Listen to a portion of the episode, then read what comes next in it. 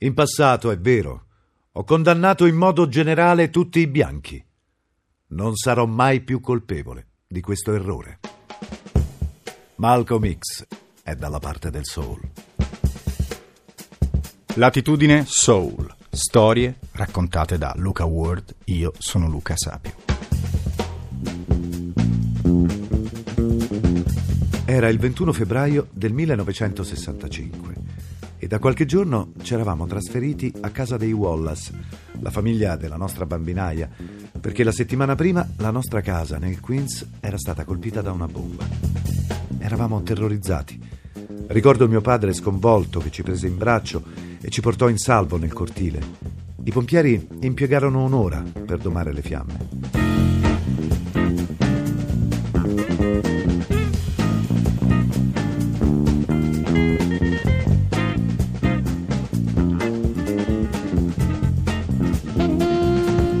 Mio padre ci accompagnò nella nostra nuova sistemazione, ci tranquillizzò e andò a dormire in un albergo. Prese tutte le precauzioni che gli furono possibili e andò avanti. Continuò nel suo attivismo politico senza cancellare nessuno degli impegni presi prima di quella notte.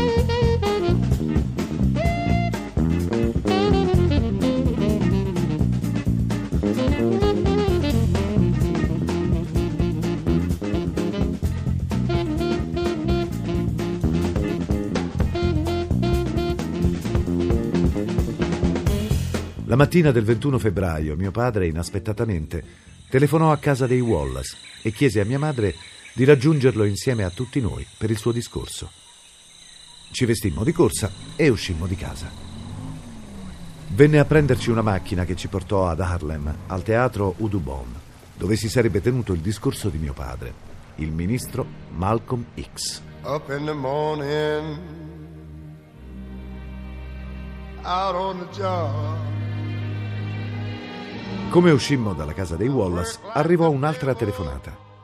Era il figlio di Elijah Muhammad, il padre spirituale dell'Islam, l'uomo che mio padre aveva più volte indicato come suo salvatore e i quali seguaci adesso erano i primi indiziati dell'attentato.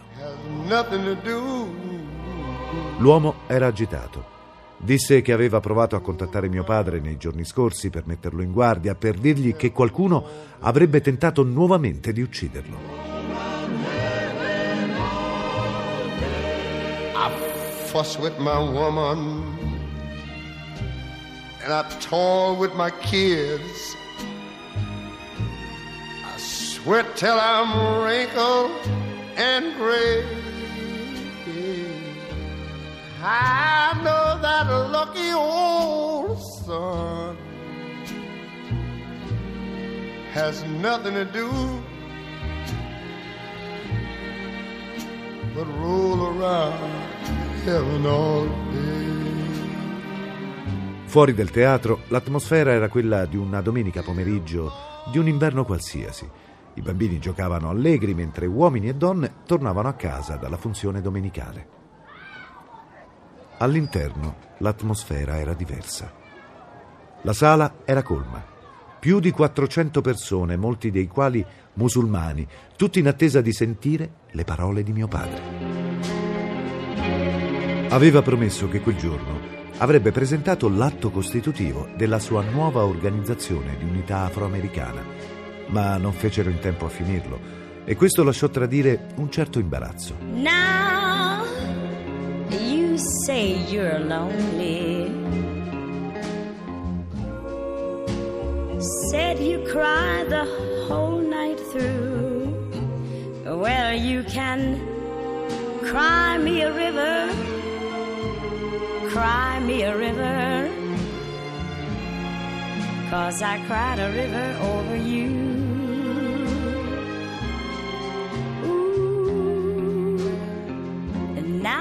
Say you're sorry for being so untrue. So what? Just cry me a river, cry me a river. I cried a river over you. Mio padre non amava mancare alla parola data. Alludendo a questo, prima di lui parlò il suo consigliere Benjamin Hicks. Parlò di un'imbarcazione che, nonostante la tempesta, nonostante i venti crudeli e le onde altissime, grazie al proprio comandante, riuscì a rientrare per tempo nel porto stabilito. Poi introdusse mio padre e seguì un grande applauso. Salam aleikum, fratelli e sorelle. Che la pace sia con voi. Aleikum salam, rispose il pubblico. Subito dopo si sentì una voce urlare da metà della sala.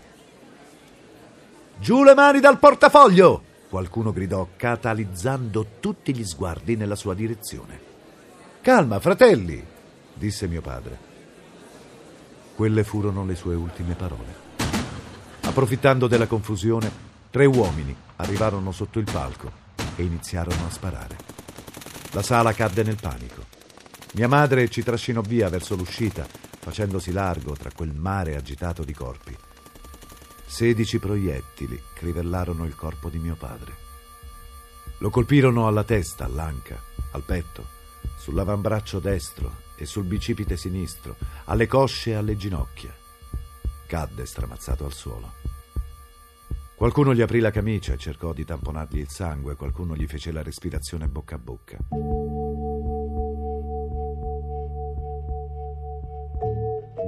Lo portarono di corsa al Columbia Presbyterian Hospital, a dieci isolati di distanza.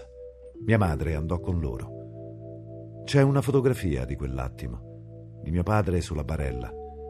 Per tutta la mia infanzia quella foto ha rappresentato per me un turbinio di emozioni difficili da comprendere. Una parte di me voleva guardarla, voleva vedere i suoi occhi, la sua bocca, i suoi denti, il suo petto, le sue braccia, tutto di lui. Un'altra invece si chiedeva cosa stesse provando in quel momento. Soffriva, era spaventato cosa stava pensando in quel preciso momento. Non riuscivo a guardare quella fotografia senza coprirmi gli occhi, ma sentivo il bisogno di farlo. Volevo vederlo, volevo vedere cosa gli fosse successo.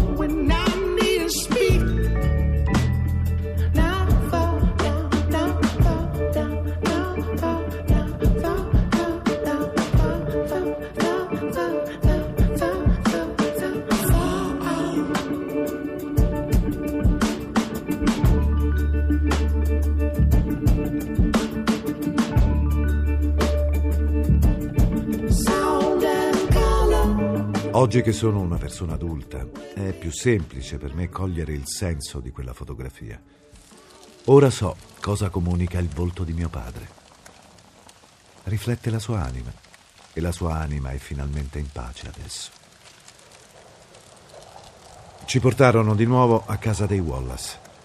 Nostra madre non era con noi, nostro padre nemmeno. Non si poteva nascondere quanto di terribile era appena accaduto. Qui Billà ruppe quel silenzio drammatico chiedendo Nostro padre è morto? Nessuno rispose alla domanda.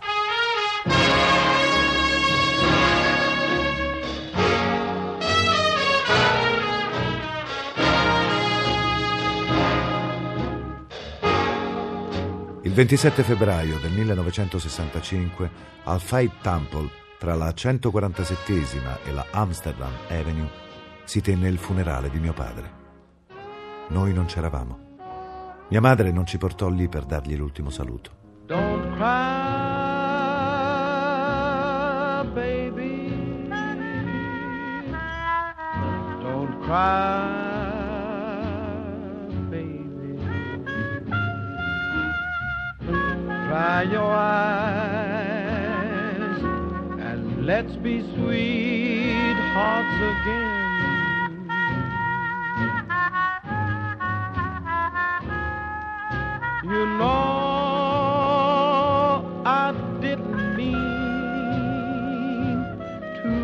Ever treat you so mean. Come on, sweetheart, let's try it over again.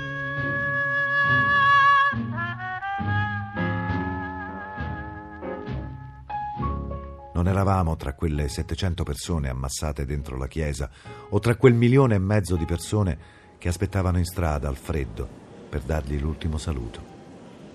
Non leggemmo mai i telegrammi di condoglianze che arrivarono da tutto il mondo.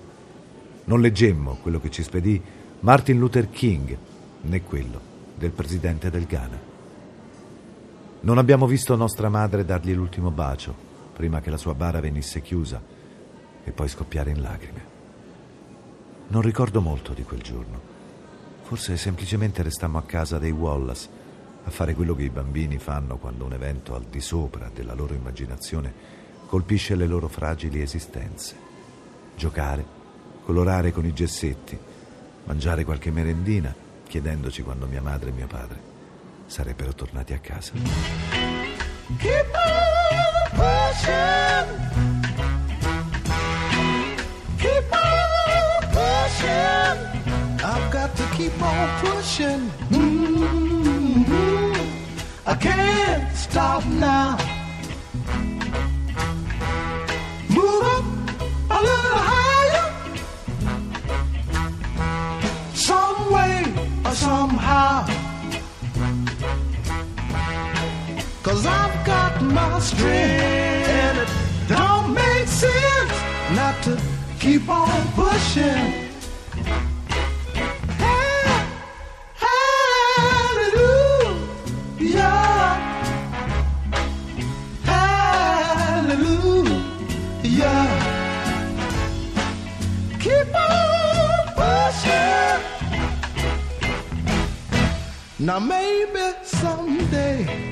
I diritti umani sono qualcosa che avete dalla nascita.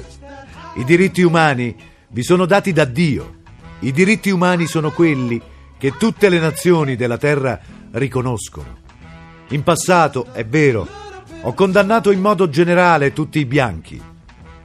Non sarò mai più colpevole di questo errore, perché adesso so che alcuni bianchi sono davvero sinceri, che alcuni sono davvero capaci di essere fraterni con un nero.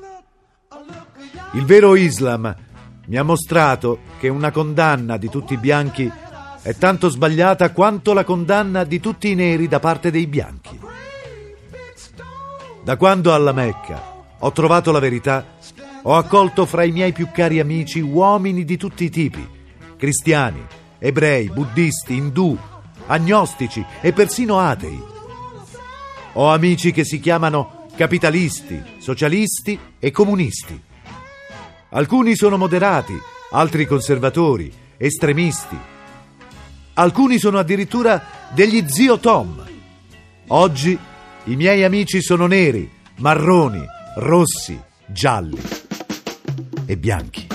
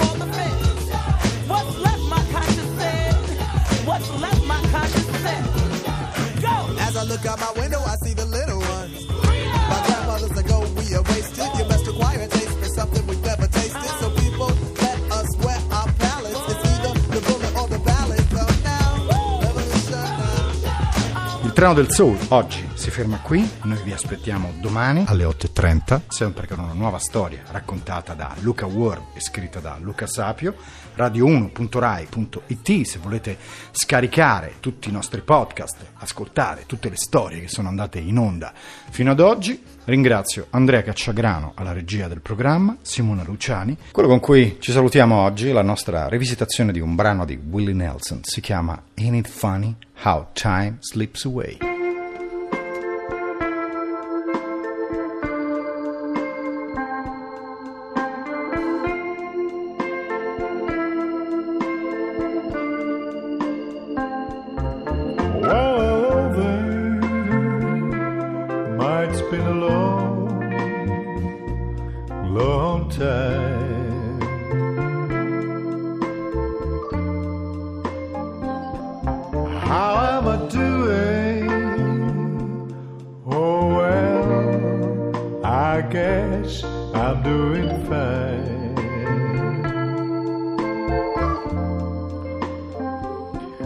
It's been so long now,